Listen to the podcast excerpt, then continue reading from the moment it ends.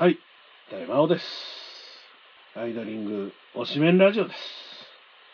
あのね、アイドリング推しメンラジオはなんと239回目に相なりましてございますよ。まあ、ほとんど、いつも言ってますけど、サボってサボっての5年間で239までなってるっていうのは素晴らしいことではないかと思うんですが、まあ、そんなアイドリング推しメンラジオも、これも毎度毎度言ってますけれども、バカリズム特番のおかげで、この3月からは本当に月1収録ができていてですね、非常に幸せだなと思っているわけですけれどもね。酒井ひとみさん YouTube チャンネル開設おめでとうございます。って言ってもあの、最初の動画は僕はあの、30秒ぐらいしか見てないんで 中身がよくわからないんですけど、なんか解説の理由が逆っちらしいみたいなコメントが入ってましたが、全然見てません。っていうか、YouTube ってやっぱりね、自分でも YouTube 上げてるから、本当はこんなこと言っちゃなんですけど、習慣がないんですよね、YouTube を見る。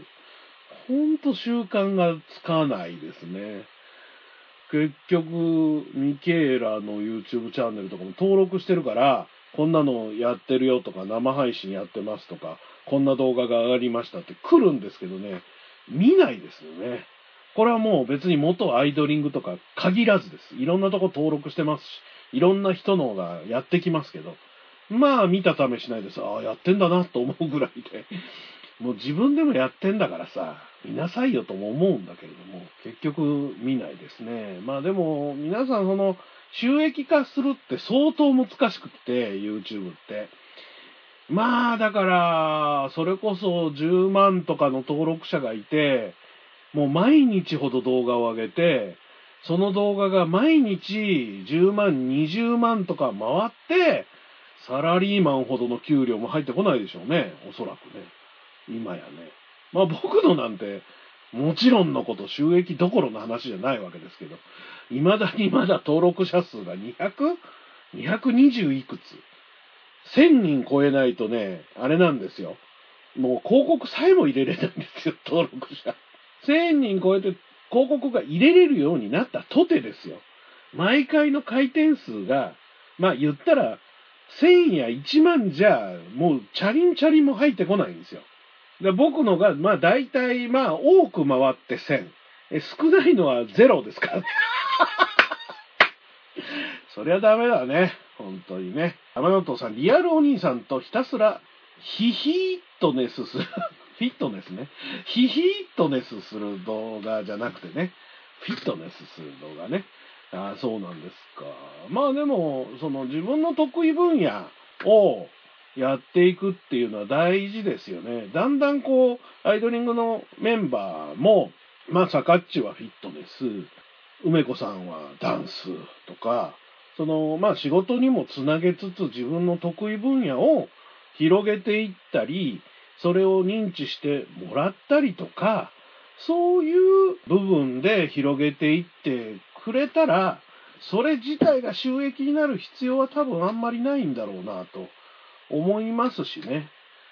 まあ、YouTube の先輩といえば朝日奈央さんですけれども、まあ最近これだけ仕事増えてますけど、YouTube 自体はそんな増やしてない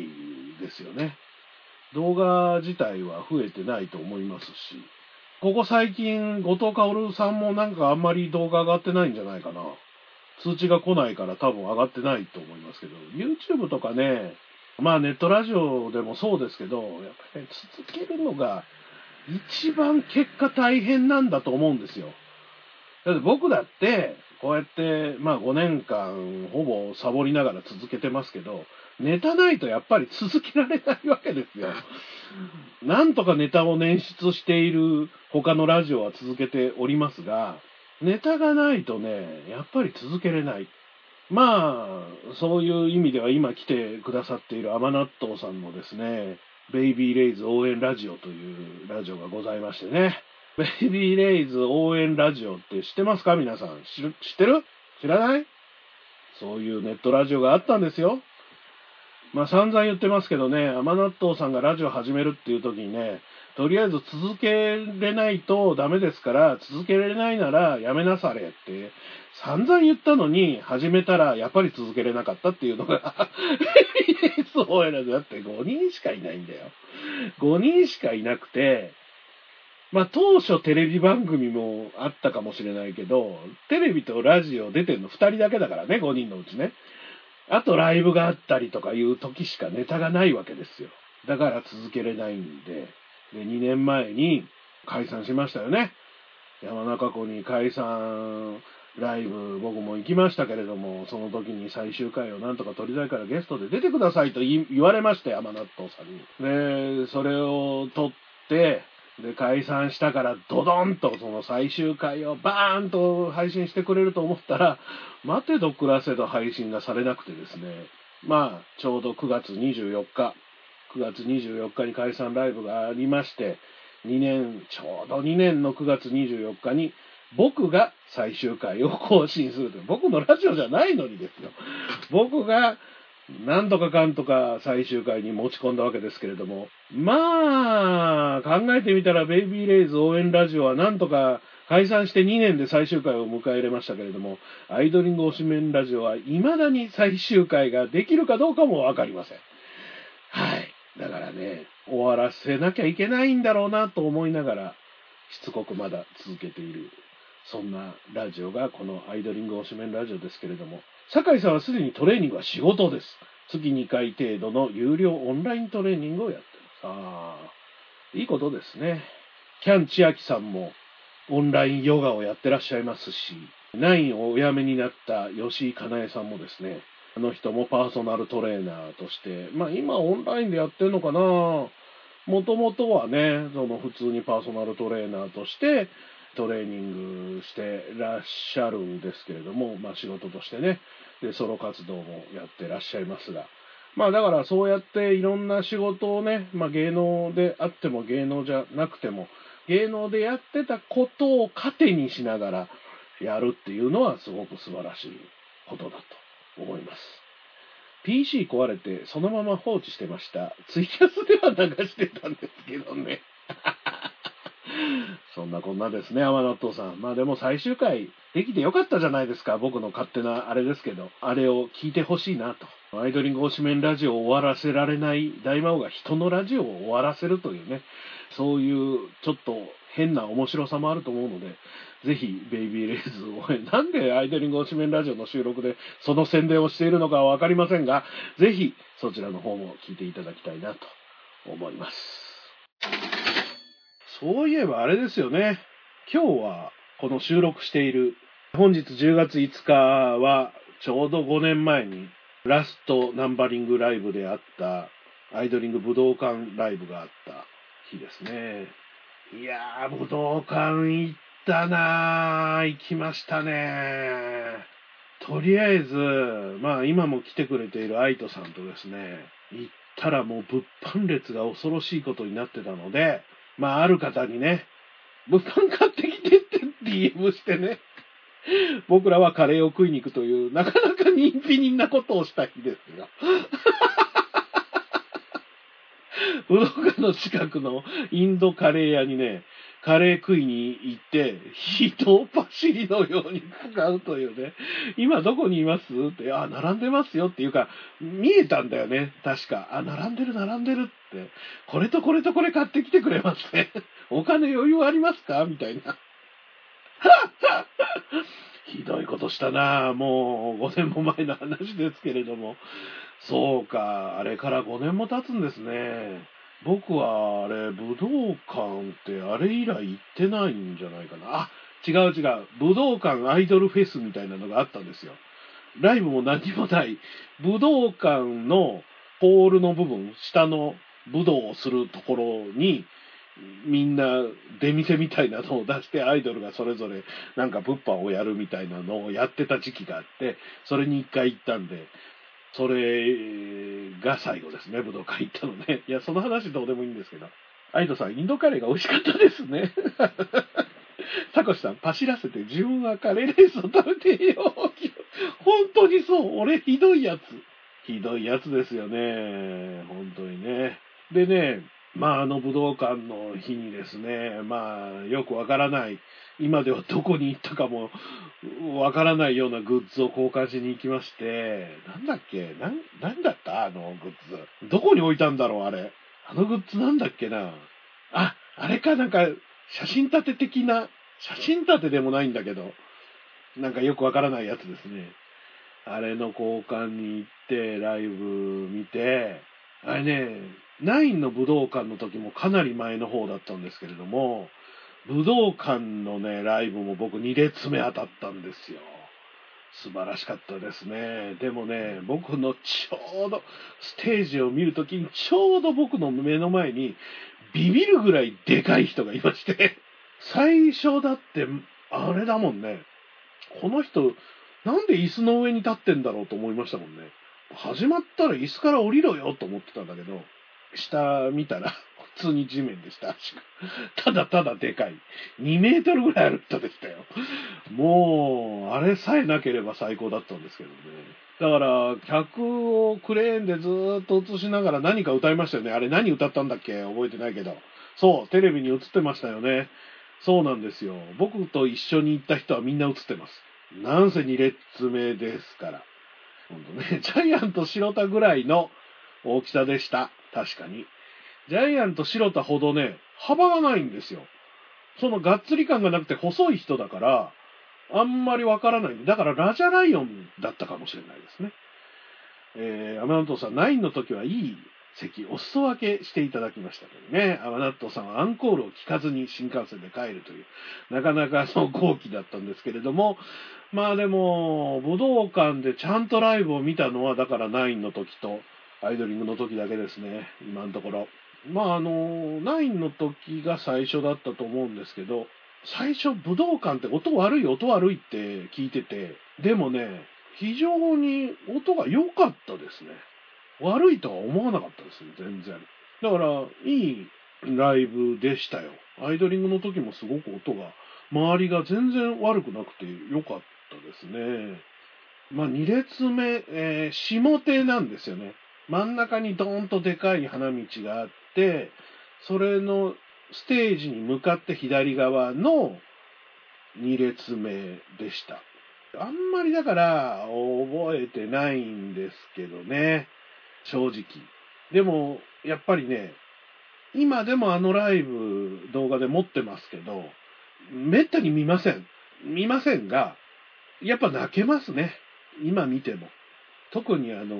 AV を見た数は経験人数に入れていいの時が泣けますよ。関前あたりがこうやってるのがすごく、右を押さえてる感じがね、すごく良かったですが、でもやっぱり最後の最後にそのアイドリングというものが、まあ番組で終わるっていうのがね、解散ライブという形ではなくて、やっぱり番組発信のアイドルですから、番組では終わりましたけれども、まああれが、いわゆるその解散ライブではあるので、やっぱり、あの、あんだけの大きい形でね、できたことを、いわゆる客席をバカバカ閉じなくても一応できたっていうのは、やっぱりアイドリングがずっと続けてきたことの、まあ、集大成だったと思うので、そこに関しては、すごくこう、良かったなと、今でも思っています。まあ、あれから5年も経って、バカリズム特番で、復活というかね、皆さんを集めて約束通りに番組をやられますけれども、あの武道館をやったグループであることっていうのは、やっぱり誇りに思っていいし、それをちゃんときっちりやらせてあげられた体制っていうのは、すごく今誇るべきところなのではないかなと、そんな気はいたしますね。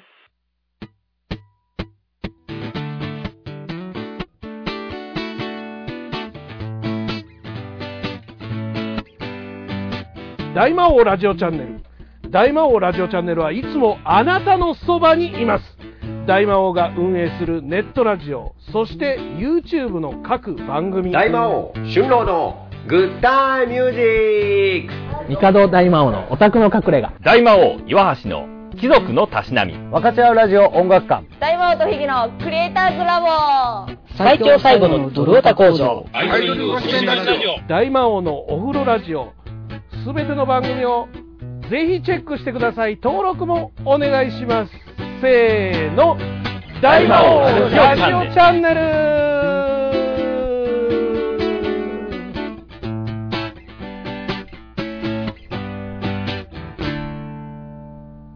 はい、ということで、バカリズム特番が第7回まで放送されまして、えー今、21人かな ?21 人確定したということになりましたね。はい。というかさ、今月末なんだよね。全然実感ないんですけど、3月にその放送が始まった時に、ああ、半年後かと、まだまだ先の話だなコロナだしなどうなんのかなとか思ってたら、もう今月末なんですね。びっくり。すごいなあ本当にやるの？本当にやるんだろうけどさ。ああ、バカリズム特番今月末なんだね。まあ今回、本当に多分スタッフがやりたかったことにはならない。客も入れれないだろうしね。まあ今のところ告知もないからないでしょう。本当にやりたかったことっていうのには届かないのかなとは思ってますけど、でも、もう今月末には放送ということで、まあ楽しみにはしたいんですけど、これ、みんな、なんか情報知ってる？これ、第7回ですけど、第8回が本番？それとももう一回あんの？調べてみよう。ちょっと待ってね。バカリズム特番。バカリズム特番のワントゥーネクストの放送予定を見る。8がありますね。10月12日っていうことは来週の月曜日に8が放送されて、9回目っていうのが本番か。25日に一挙放送があって、30日に放送ということに相なるみたいですね。そうか。このラジオもなかなかあれですね。っていうことは、また来週も、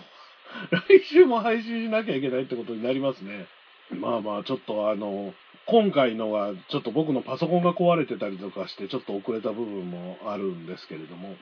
まあ、コロナでどうなるかっていうところも超えて、なんとかできることになったみたいで非常に良かったと思いますけれども。やるのは間違いなさそうです。島田さんは客入れできないのが残念がってました。ああ、そうですよね。うん、やっぱり客入れしたかったろうし、僕たちも客入れに乗っていきたかったですよね。おそらく、やるとしたら球体でやることになっていたでしょうし。ということで、まあ今回の第7回ということですけれども、酒井ひとみさん、宮崎にいらっしゃいましたけど、あれどうなの？愛斗さんに聞いた方がいいかな。ずっと宮崎にいるわけじゃないよね。宮崎での仕事がちょこちょこあるのかな。球体だとメンバーだけでスペース不足。ああ、そうか。じゃあ、湾岸スタジオとかかな。生放送なの？生放送のはずです。30日生放送でやるっていうのが元々のコンセプトなので、それは動いてないと思いますね。もともとスタジオでやろうが、球体でやろうが、どっちにしろ生放送を10月30日にやるんだっていうことに関しては、もともとの編成半年前から変わってないと思います。ライトさん、宮崎レギュラーはまだあるはず。だからその辺がわかんないんですよね。ずっと宮崎にいるのか。まあそのさっき言った、まあ YouTube のサカッチの動画自体がリアルお兄さんとフィットネスしてるってことは、リアルお兄さんが東京にいるはずがないので、その収録自体をもう宮崎でやってるってことだろうから、もしかしてずっと宮崎にいるのか？東京引き払っちゃった？仕事の時だけ東京に行ってる？まあそういうのもありだとは思いますけどね。一つの手ですよね。やっぱりね、地方でやるっていうのは、その敵が少なめになりますしね。東京でいると、やっぱり敵が無数にいますから、もちろんできるメディアもたくさんあるけど、その分、無数に敵がいて、田舎に引っ込んだところで YouTube とか、ショールームであるとか、まあ、ポコチャ配信みたいなものはどこでもできるわけだから、えーずっとはいませんね。拠点移動は梅子ですね。ああ、そうなんだ。ということは、酒井さんは、まあ、行ったり来たりの生活をしているということなんですかね。もちろん出席ということですけれども、あれ、ヨッコは出席しないんだよね。も出席してほしいな。元メンバーじゃんね。朝日も言ってましたけど、元メンバーなんだからさ、そりゃもうヨッコも来てほしいよね。どうせならね。あの、あの T シャツ1枚しかないのに、毎日洗って着てるってすごいよね。あの、全然話関係ないですけどね。うちのおかんが、どこからもらってきたのか買ってきたのかわからないけど、僕もよく知らない、マーベルかなんかの怪人の絵を描いた、こんな、こんななんか舌がベローンってなった緑の怪人が描いたような T シャツをずーっと着てたんですよ。僕がやったわけでもないし、僕が買ってきたわけでもないんですけどね。それをね、ずっと着てて、もう、とうとうボロボロになったから捨てるって言ってましたけど、まあ、それとは違うね。娘のナンバリング T シャツを着ているっていうのは、マーベルかなんかの妖怪の T シャツ着てるうちのおかんとは、意味合いがだいぶ違うということにはなるとは思うんですけれども、山南東さんがポコチャ配信向いてなくて2回でやめた言ってましたね、酒井さん。うーん、そうなんだよね。ああいう配信ね、向いてる人と向いてない人がはっきりパキッと分かれるんだと思うんですよ。毎日配信する人っていないですよね。メンバーでいる？いないよね。多分ゆりっぺとかも毎日は配信してないし、くるみんがミクチャ、セリニャンもミクチャに移動しましたけど、まあミクチャはね、なぜか全然告知が来ないんですよ。通知が来ないんですよ。なんでか知らないけど。通知ちゃんとオンの設定にしてるのにほとんど通知が来ないので見に行くことができなくなっているんですが、やっぱりだから、そういうファンの人と交流をしたりとか、まあ、ショールームとかで喋ったりっていうのは、なかなかこう、ハードルが低くはないですよね。だから、素人さんでもさ、僕も素人でポコちゃんの配信してますけど、いろんなファンがついたりとかいう人もいますが、やっぱりね、毎日できないんですよ。やるときは簡単に思えるわけ。すごく簡単に思えて、配信を始めては見たけど、本当に毎日決まった時間にできるって相当ハードル高いですし、でもそれをやってないと、まあ、例えばポコチャなんかはそのランクを維持できないから、ちゃんとした収入にならないんですよね。ただそれさえ維持できてたらタレントさんは強いです。もともとタレントとして活動しててある程度ファンがいる人っていうのは、ランクはすぐ上がりますしね。あんまり気にしすぎない方がいいとは思います。はい。クリロナさん、倉田さんはショールームやってますね。楓ちゃんが出た時とか見に行きましたけれども、今回、カエピョンとルカピョンがちゃんと出席ということになりまして、これではっきりいたしましたよ。つまり、アイドリングが終わった後に起こったことは、オラ知らないよという感じのアイドリングスタッフ。アイドリングの放送が続いていた時に何か起こったことっていうのは、多分未だに許せないことの方が多い。僕がいろいろと考えていた人って、一切今のところ連絡行ってないですよね。第8回でどうなるかわかりませんが、第8回でどうなるかはわかりませんけれども、そこの訴状に乗っかってくることはないだろうなと思ってた人は結局連絡ついてないですよね。まあ前回の2人目の方と、今回の2組目の方っていうのは、終わった後に起こったことに関しては、まあ僕たち関係ないので、えー元メンバーにはちゃんと連絡しますという体制なのかなという印象を今回受けました。まあ、いいんじゃないでしょうかね、それで。というかまあ前回もそんな話をしましたけど、確か。まあ別にその、もう下手したら10年近く前の話とか、もうどうでもいいとは思うんですけどね。その当時のプライドを傷つけられたとか、そういうことはもういいんじゃないかなとは思いつつも、まあ向こうももうどうでもいいと思ってる可能性もあるので、まあこの辺のことはまあいいでしょう。相変わらずでしたね、あの二人ね。ルカピョンが二十歳ですよ。ルカピョンが二十歳ですか。そうか。入った時13歳ぐらいでしたっけ二十歳ですか。こちらもおっさんになっていくのでね。酒井さんも31ですか。月日が5年も経ちゃ、そりゃあみんな大人になっていくわけで。まあでも、そういうところでね、皆さんがこうやって出てきてくれるっていうのは非常に嬉しいことですけれども。あの姉妹が出てきてくれるのはすごく僕本当に嬉しいんですよ。よかったなぁと。そこを不問に付さないんだとしたら、結構そのメンバー的に弱くなるってことはないけどね。他の人がちゃんと出てきてくれりゃ全然弱くはならないんだけど、やっぱり出てきて欲しかったので、よかったなと思います。そして29号ラムタンの部分ですね。まあ、本当なら第5回で放送されていたはずの分ですか。ルーリーさんがストレートすぎて面白かったですけど。そして、電話でパパ活とかじゃないんですよっていう、えーラムタンも非常に良かったですね。まあ、カレンと電話をしていて、コンビニに行ったんだという話をしていて、まあ、どう聞いてもカレンにしか聞こえないんですけど、まあ、彼と電話をしている時にコンビニに行きましたって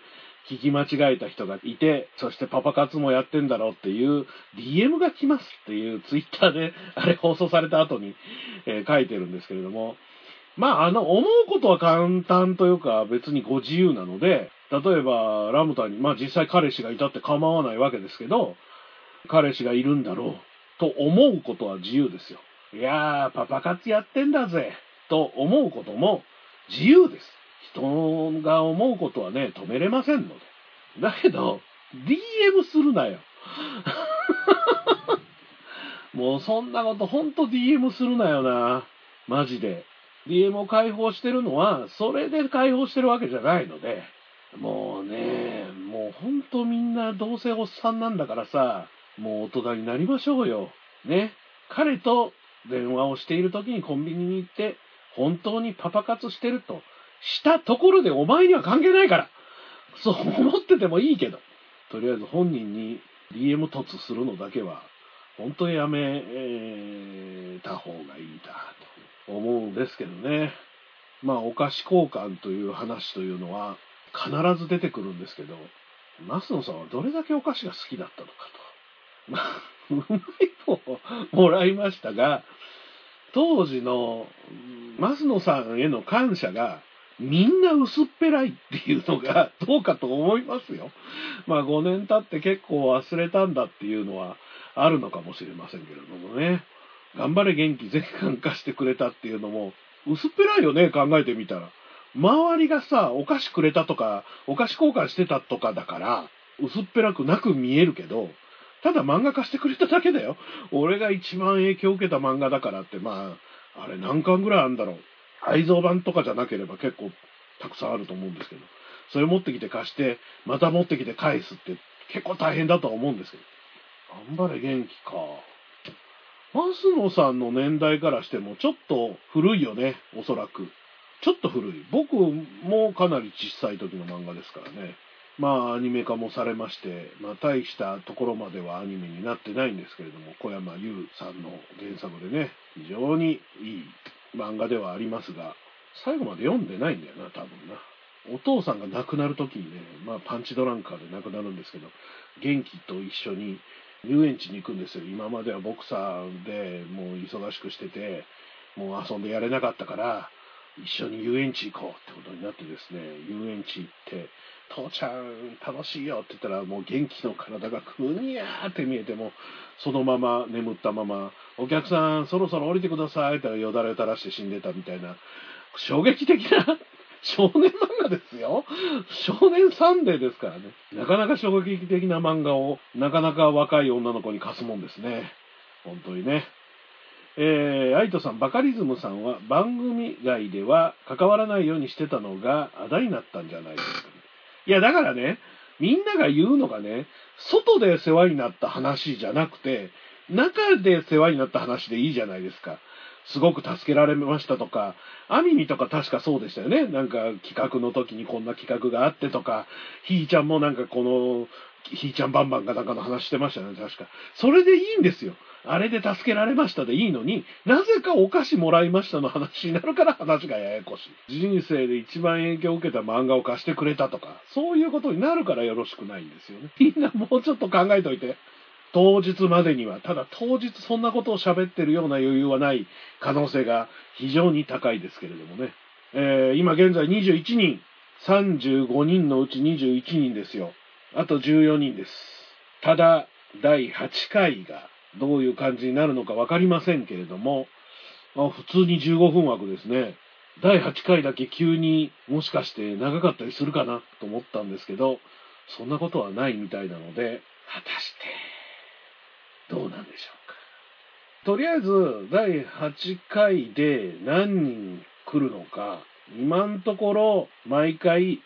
4人ずつですか？?4 人ずつ増えてきて、今回だってね、1人ずつの枠が長かったんですよ。なんで長いのかなと思ったら、21と33を1枠にしちゃったから。で、結果4人なんですよね。もう1枠で5人まで行ってほしかったんだけど。まあ、うまく、まあ、ちょっと伸ばした感じで、3人枠で4人、まあ、横も入れたら5人ということになりましたけど、まあ、横は欠席みたいですから。というか、だってね、21、33の時点で、30、え、どっち ?37?36? どっちだっけ？橋本のお姉ちゃんも出さなきゃダメですよね。あれだったらね。ちゃんと用意しといてもらわないと、その辺はダメだなと思ったりはしますが、というか、それだったら、朝日がまず妹を連れて現場に行かなきゃいけないのでそれもどうかと思いますけれどもね。まあ、とりあえず、第8回がもう来週に迫っているようなので、第8回の放送を待ちたいと思います。まあ、30日お客さんは入れれないので、僕がイベントをやることもないですけど、生放送終わった直後に配信しようかしら。生放送が終わったら、30日そのまま配信できたらいいかな。それを周年イベントとしたいと思います。そんなことでいいのか。よくわかりませんが、第9回目。9回目じゃないね。9周年イベント。3周年から一応毎年やってるんですよ。3周年、4周年、5周年がネイキッドロフトで、福田元プロデューサーをゲストに。で、6周年がネイキッドじゃなくて、阿佐ヶ谷のロフトで、ゆうなさんゲストで。7周年は僕一人っきりで、ロックカフェロフトでやりまして。8周年がネイキッドに戻りまして、エトちゃんをゲストにやりまして。そして今年の9周年は、できたらそのバカリズム特番、本番後にどこかで、と考えていましたが、そうもいきませんでした。結果、残念なことでございますけれども、まあ、生放送2時間が終わった後に、またこの配信をしながら収録も、感想会もしていきたいなと思いますので、それもぜひお楽しみに。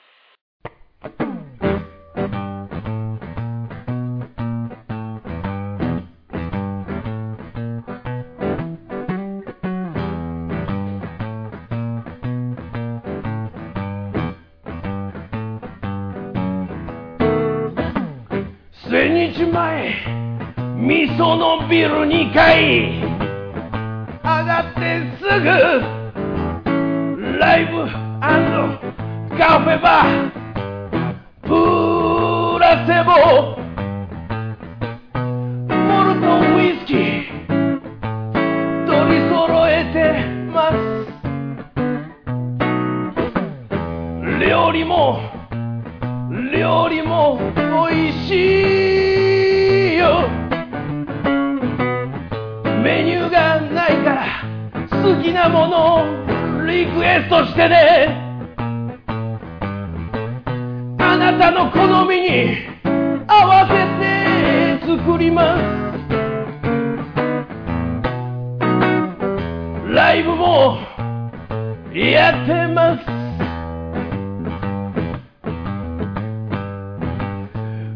芝居も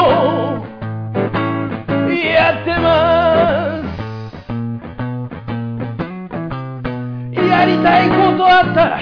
気軽に声かけてね。千日前味噌のビル2階上がってすぐ。ライブカフェバー。ブラセボに今日も明日も飲みに来てね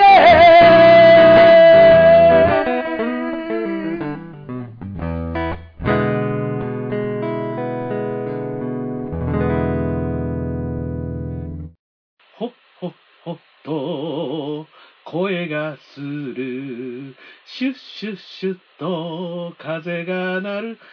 頑張れ元気主題歌からお送りいたしまし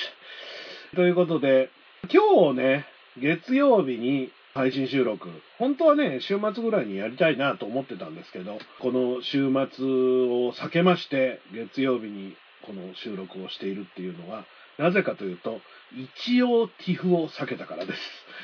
東京アイドルフェスティバルオンラインをですね、避けさせていただきまして、この月曜日ということになりました。まあでもね、見てないんですよね。一個も見てないです。まあ去年も一個も見てないんですけど、やっぱり、まあこんなこと言ってね、もう頭にも言いましたけど、自分も配信したりね、そもそも放送とか配信の仕事現場で働いているのにもかかわらず、こんなこと言っちゃなんですけど、わざわざ見るかっていうと、やっぱり現場行ってなんぼなんだよな最近あの、ちょこちょこライブに行くんですよ。さっき、あの、本編の中でも話をしましたけれども、ナインの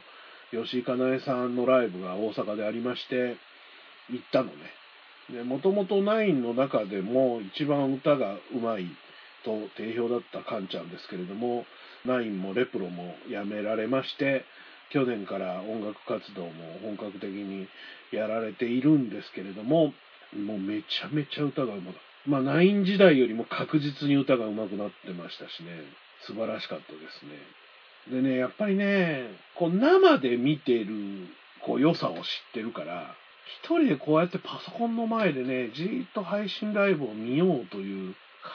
じがあんまりしないんですよね。まあ、ショールームとかその個人配信のポコチャとか見てないことはないので、見れるじゃねえかと言われたらそれまでですし、実際その金払って見るライブも中には見てないことはないんですけれども、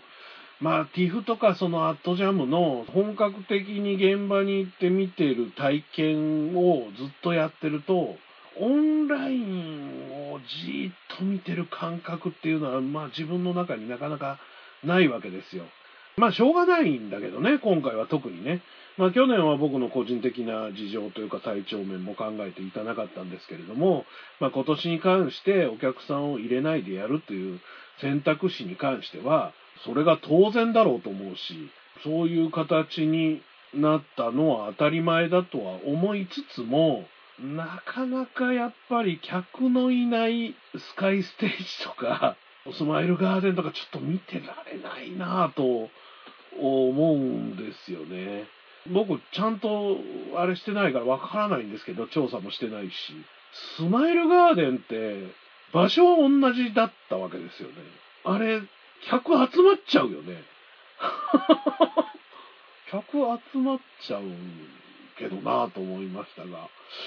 えー、アイトさん、今後はオンライン併存でいいと思います。課金した分画質上がってましたし、合成ステージとかなかなか新しかったです。ああ。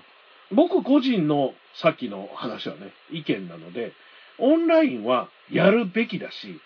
お客さん入れれるようになったらもうちょっと課金分の値段はお安くした方がいいんじゃないかなと思う反面ね、やるのはやった方がいいと思います。今までも CS での放送であるとか、ニコ生であるとか、ショールームはずっとやってきたイベントではあるんですけど、まあ、アイトさんが言うように、今回はやっぱり課金でがっつりお金を集める分、しっかり、えー配信の方にお金をかけようという気概があったっていうのは悪いことではないですね。良かったと思います。その部分に関してはね。まあ僕個人的に言うと、やっぱり生で見てなんぼだと思ってしまうので、なかなか現場に行けないティフをじっと家で見てるっていうのはなかなかできないなと思いますけど、でもやっぱりね、併存しながら今後のことを考えていくきっかけにはなったと思うので、まあ今までよりもさらに上のものを目指していこうっていうのはね、いいと思いますね。周囲全部囲ってやってました音漏れを期待していった人いたのかな音漏れで楽しめると思いますよ。多分。スマイルガーデンに関しては、全然音に関しては聞こえるし、まあ、いくらね、中が見えなくても、みんなが歌ってるのをじーっと聞いてる。昔ね、まだあの、有料エリアとか、あれがなかった頃に丘の下ぐらいにずーっとテント張って椅子に座ってる人いたじゃないですか、無課金で。ああいう楽しみ方はあるんですよね。ずーっと見てるわけでもなく、なんかぼんやり座ってるだけで楽しめるっていうのは、課金するよりそっちの方が楽しいかもしれないですね。見れなくても。リハとかでね、あの、0日目とか行ってた時にですね、0日目行って見てると、もう誰かわからない人が山ほど出てくるんですよ。もう誰だろうなと思いながら見てたんですけど、でもそれはそれで楽しかったので、姿見れないっていうのはちょっと辛いものはありますが、囲うってどれぐらい囲ってたんだろう？いつもほど囲う必要ないもんね。ものすごく狭く囲ってたのかな結構高い目かなどうなんだろうスピーカー機材なかったんじゃないかなスカイとかステージじゃなくリバーブしかなかった。ああ、本当に。あ、そらそうだね。それは必要ないもん。返しさえあればいいんだもんね。スタジオと一緒でね。えー、山本さん、オンラインでやることによって出れるまたは見れるアイドルが増えるというのもいいなと思いました。あれですよね。なんか、タイからやった人いるんだよね。元、どこだっけ？どっかの人。ハルピー、ハルピーの本名がわかんない。僕フォローはしてるんだけど、タイで今アイドル活動してて、それのオンラインライブとかもやったんだよね、タイからね。うん。だからそういう形もできるし、そういうのだけでもやったらいいかもしれないなと思ったりするのと、この間ちょっと坪田ね、ホイホイ君と喋ったんだけど、彼が言ってたのは、何枠か。まあもう本当の頂点の選抜でいいから、一番いいところは FNS 歌謡祭出れるとかね。まあだからそれは AKB でも構わないんですよ。AKB の1曲2曲と、例えば BiSH が出てくれるとしたら BiSH の1曲2曲だけ、そのまま TIF でやったやつをね、今度来年はお客さん入れれるとしてだ。それをそのまま持っていって FNS 歌謡祭で流すっていうのも一つ、フジテレビだからこそできるミラクルを起こしてほしいなというのは、それは確かにありだなと思ったりはしましたね。まあ、オリンピック来年になってますし、おそらく来年も8月開催っていうことにはならないと思うんですけれども、10月開催だとしても、また TIFF やっていただければなと思います。いわゆるそのアイドリングの残党という意味で言えば、去年10回目ということでアイドリング再結成が行われましたけど、そういうこと以外で言うと、ほんとスナック梅子ぐらいしか枠はないわけですけれども、まあ歌歌ってる人自体がね、ほとんどいなくなってしまいましたので、基本あまりないですが、まあなんか、またそのアイドリングの残党たちが集まれたりする場所として、やっぱり TIFF は残っていってほしいし、またいつか現場行けるようになったらね、僕も行かせていただきたいと思いますので、TIFF にはまだまだ期待したいですし、まだまだやれることはあると思いますので、アイドリングの歴史っていうのの、どこかの一端は TIFF と一緒に進んできた部分がありますから、僕自身も TIFF に行ってなかったら今ほどドロータ工場みたいなのをやったりとか、アイドリング推しメンラジオもここまでしっかりとはやってなかったかもしれないと思うコンテンツなので、これからも続けていってほしいものなので、ぜひフジテレビさんにはしっかりとやっていっていただきたいなと思います。えー、アイドさん、ちなみにアイドルで3日間出ていたグループはいなかったはずです。ああ、そうなんだ。3日間とも出ていたのは、信子部徳井、吉田久則、花章、梅酒。ああ、そうなんだ。えー、まあ、スナック梅子は見てもよかったんですけどね、結局見ないで終わりましたね。なんかあの、楽しくできる場があるっていうのはいいことだと思いますし、未だにそのスナック梅子が名物として扱われていることっていうのは、アイドリングファンとしては、リンガーとしては誇らしいことじゃないでしょうかね。そんな風に思います。はい。ということで、今回のアイドリング推しメンラジオはこの辺りで終了したいと思いますが、とりあえずバカリズム特番の第8回を終えての収録、そして10月30日生配信が終わった途端にやりたいなと一応思ってるので、誰か出たい人がいたら言って、収録しながら配信というのもいろいろとできるかなと思ってますから、ぜひともよろしくお願いいたします。ということで、次は240回目。240回目が来週ですね。10月12日の放送後。まあ、その日に収録するかどうかはわかんないです。別日になるかもしれません。というか多分なりますね。別日になりますが、あの、また告知いたしますので、ぜひこの収録配信にもお越しください。メールもぜひ送ってくださいね。よろしくお願いします。ということで、アイドリング推しメンラジオ、この辺でまたお会いしましょう。じゃあね